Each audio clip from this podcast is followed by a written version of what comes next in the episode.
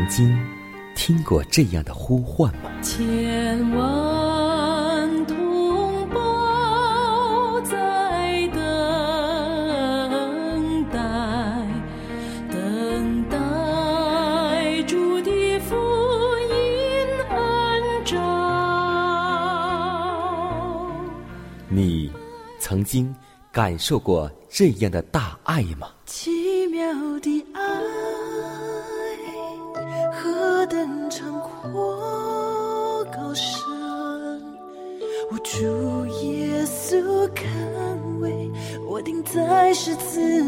你。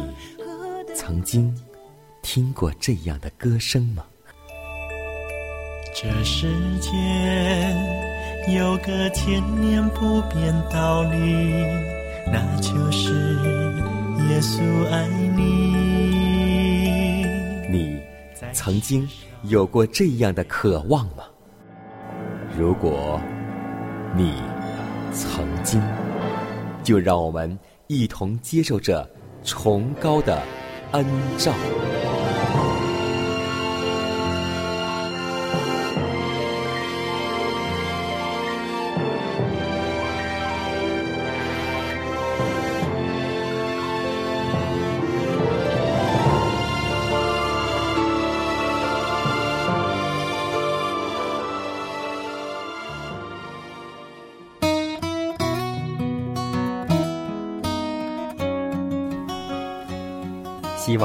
广播开启全新的一天，亲爱的听众朋友们，以及我们收音机前的各位主内的同工同道，大家以马内利，欢迎在新的一天继续选择和收听由迦南为您主持的《崇高的恩照》。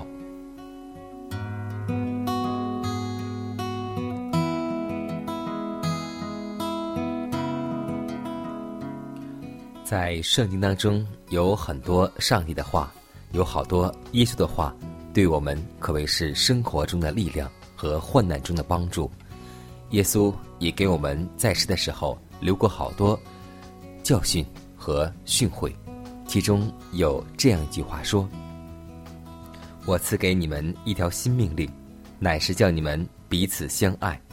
我怎样爱你们，你们也要怎样相爱。”这是耶稣临终之前对门徒的嘱咐，这更是美妙的话。但今天实行的该是多么的不力不足啊！今日很多的教会非常缺乏弟兄的友爱，许多自称为爱救主的人，却并不彼此相爱。不信主的人正在注意着看，要看那些自称是基督徒之人的信仰。是否会在他们的生活上发挥其成圣的影响？这些人是迷于辨识品格上的缺点与言行上的矛盾的。基督徒不可让仇敌有机会指着他们说：“且看这般站在基督旗帜下的人，如此是彼此的自相的仇恨。”原来，基督徒都是一个家庭的成员，都是同一位。天父的儿女，都具有同以永生的鸿福之望，所以，我们彼此之间的关系应该是非常亲密、非常有爱的。所以，上帝也借着他的门徒，曾经给我们留下很多好的榜样的话语。其中，我们最熟悉的一位使徒的话，就是说：“我们相爱，不要只在言语。”和舌头上，总要在行为和诚实上。愿我们为此而祷告，求主今天就让我们把爱付诸于行动，把爱放在行为上。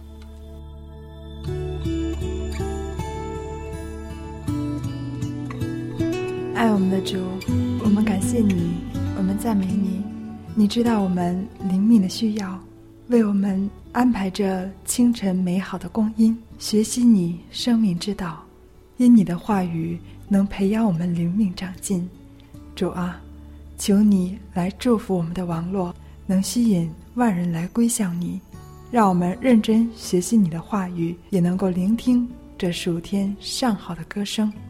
主啊，求你能赐给我们聪明和智慧，让我们能明白你的真理，让我们在这宝贵的光阴当中，能够得蒙圣灵的灵格，也能得蒙主耶稣基督的保守，使我们的学习能够不突然，让我们能够聆听你的话语，就能够行在我们生活当中，让我们信心和行为并行，每一天都能用行为来见证我们的信仰。如此祷告，是奉主耶稣基督得胜的名求，阿门。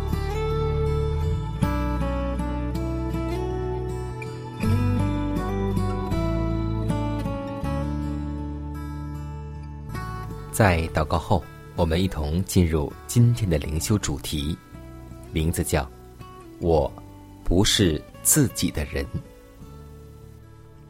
你们是重价买来的。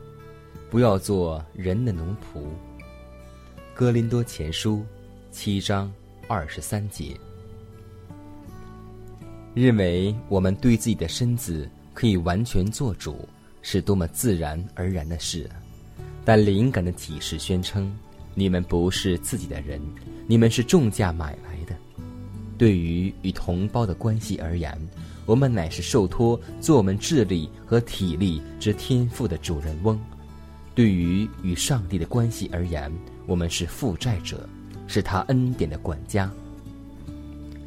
我们当靠使人成圣之圣灵的感化，明智而肯智的利用光阴。我们在处理财产以及运用智力和体力的事上，必须能辨察何为正，何为误。上帝对于他所托付个人的各种才能，具有绝对的所有权。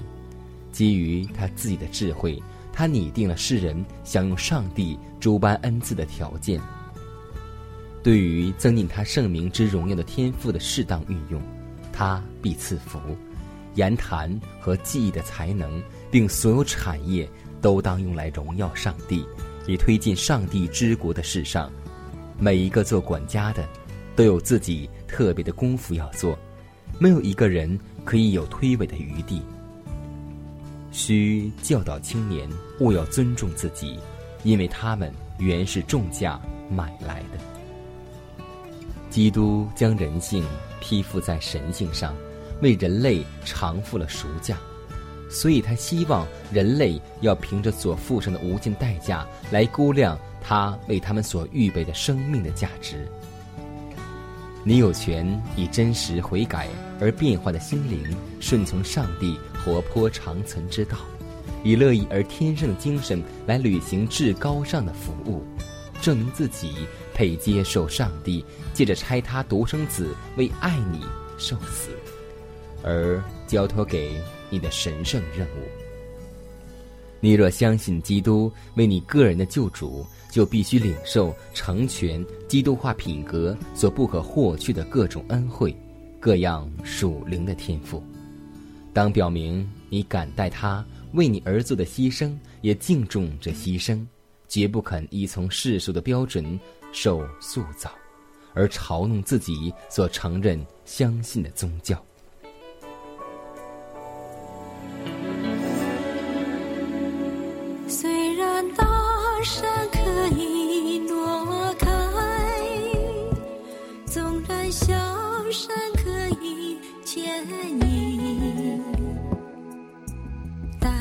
主的慈爱永不离开我，主的平安不转移，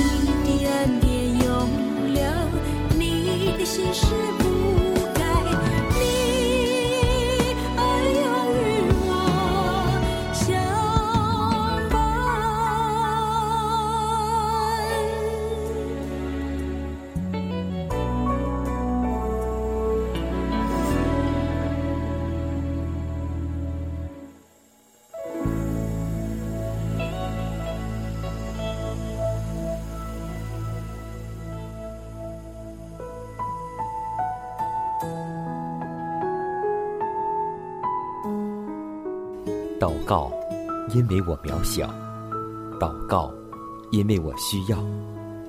亲爱的弟兄姐妹，每一天忙碌的生活中，我们是否经常忽视祷告呢？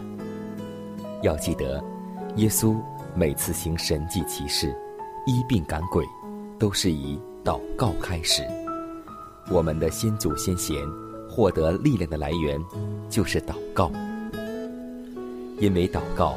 是我们属灵的呼吸，更是我们随时的帮助和力量。希望福音电台温馨提示您：美好的一天从祷告开始。祷告，因为我渺小；祷告，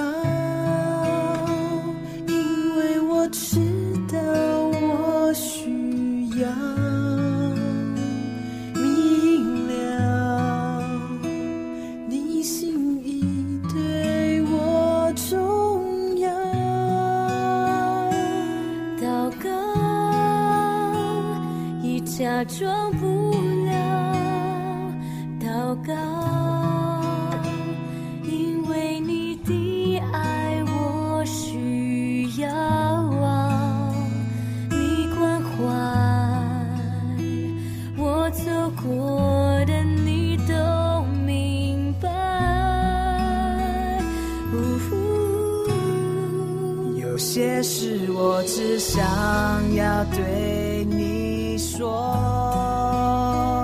因你比任何人都爱我，痛苦从眼中流下，我知道你为我擦。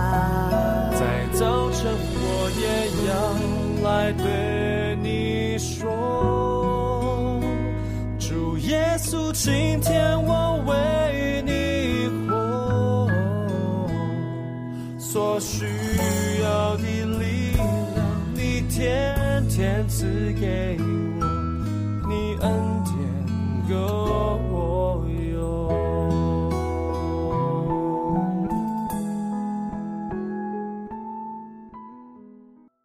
分享生活，分享健康，欢迎来到健康驿站。我们都知道，我们一天是三餐，有的是两餐，或是有的是四餐。无论我们是小孩子，还是正常的上班族，或是体弱多病的人，但是总要记得饮食要有节制。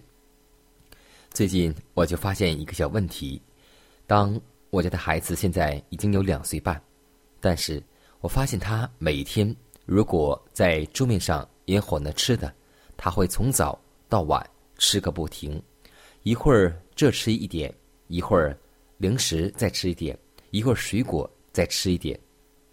后来我就对他实行一个办法，就是把家中所有的能吃的东西全部放在一个柜子当中，每天按一日四餐去来给他。只有这样，孩子从小才能够培养出节制的习惯。有的时候我们会埋怨孩子，会说孩子为什么这么不懂事，一会儿吃一点，一会儿吃一点的。其实，更大的原因是由于我们父母没有安排好，所以我们要把食物全部的放在一起，不要让孩子这吃一点，那里吃一点。到孩子吃正餐的时候呢，就没有食欲，他也不爱吃饭，所以有好多时候是我们父母没有照顾到，不赖孩子。因为我们也要记得，在我们本会的传道人，在饮食习惯方面也有很多的误区。比如说，他们吃进太多的食物，而且每餐的食品种类太多。最重要的一点就是，我们每个大人也不是很有节制，一会儿吃点零食，一会儿吃点水果。如果仔细数算下来，一天至少要吃上十顿饭。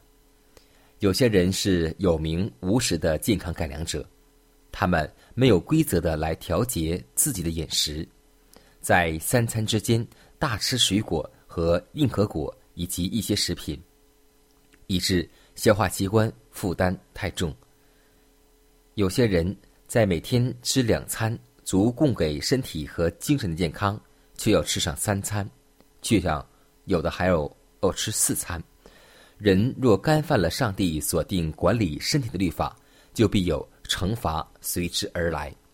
所以，无论我们每天吃几顿饭，最重要一点就是把所有的吃的全部放在一起吃，要有节制。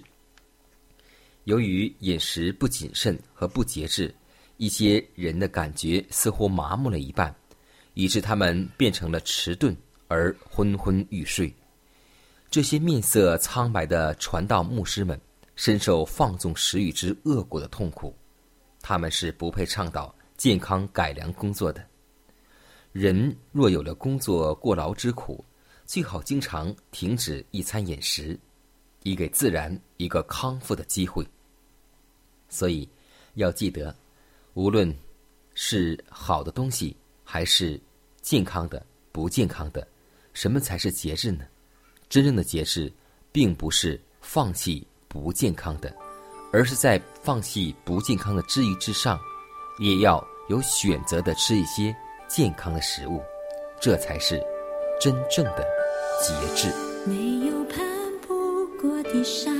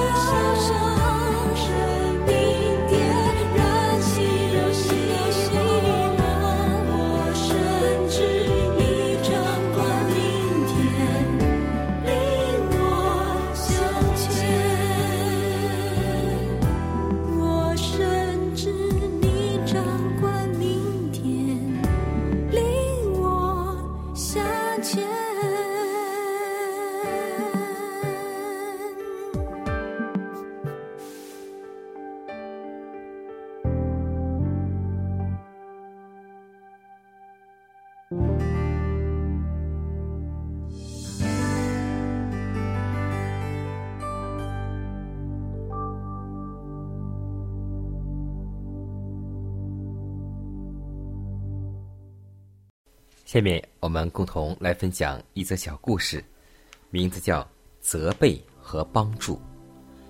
从前有一个小孩子在河里洗澡，几经溺毙的危险。恰在此时，有一行人经过，小孩赶紧呼喊救命，但那人并不伸手，却凶声凶气的责骂着小孩，说：“你怎么一个人跑出来？淹死了谁知道啊？不会游泳就别到河里来洗澡，这下可给你教训了。”小孩气喘吁吁地说：“先生，你做做好事吧，求求你先救救我的命，然后再骂也不迟啊。虽然这是一个小故事，但是这个故事所给我们的却是生活中真实的案例。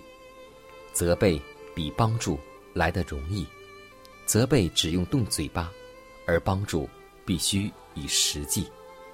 就像耶稣一样，基督来不是要审判世界，乃是要拯救世界。而且在箴言书二十二章第九节也这样说道：“眼目慈善的，就必蒙福。”所以，今天我们需要做的，不是去责备弟兄和姐妹和家人，需要做的，是用我们的行动，用我们的爱。也许周围的人有过错，也许他们做的事情确实不对，但是我们要用另一种方式，这样就能够改变他。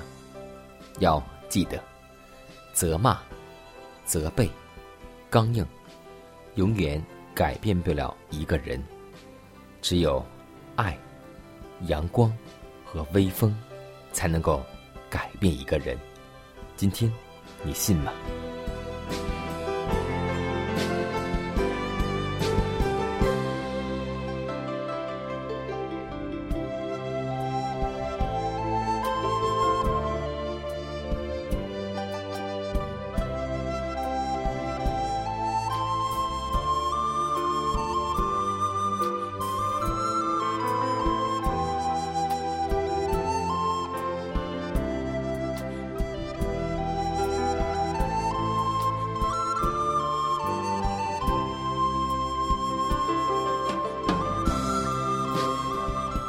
看看时间，又接近节目的尾声。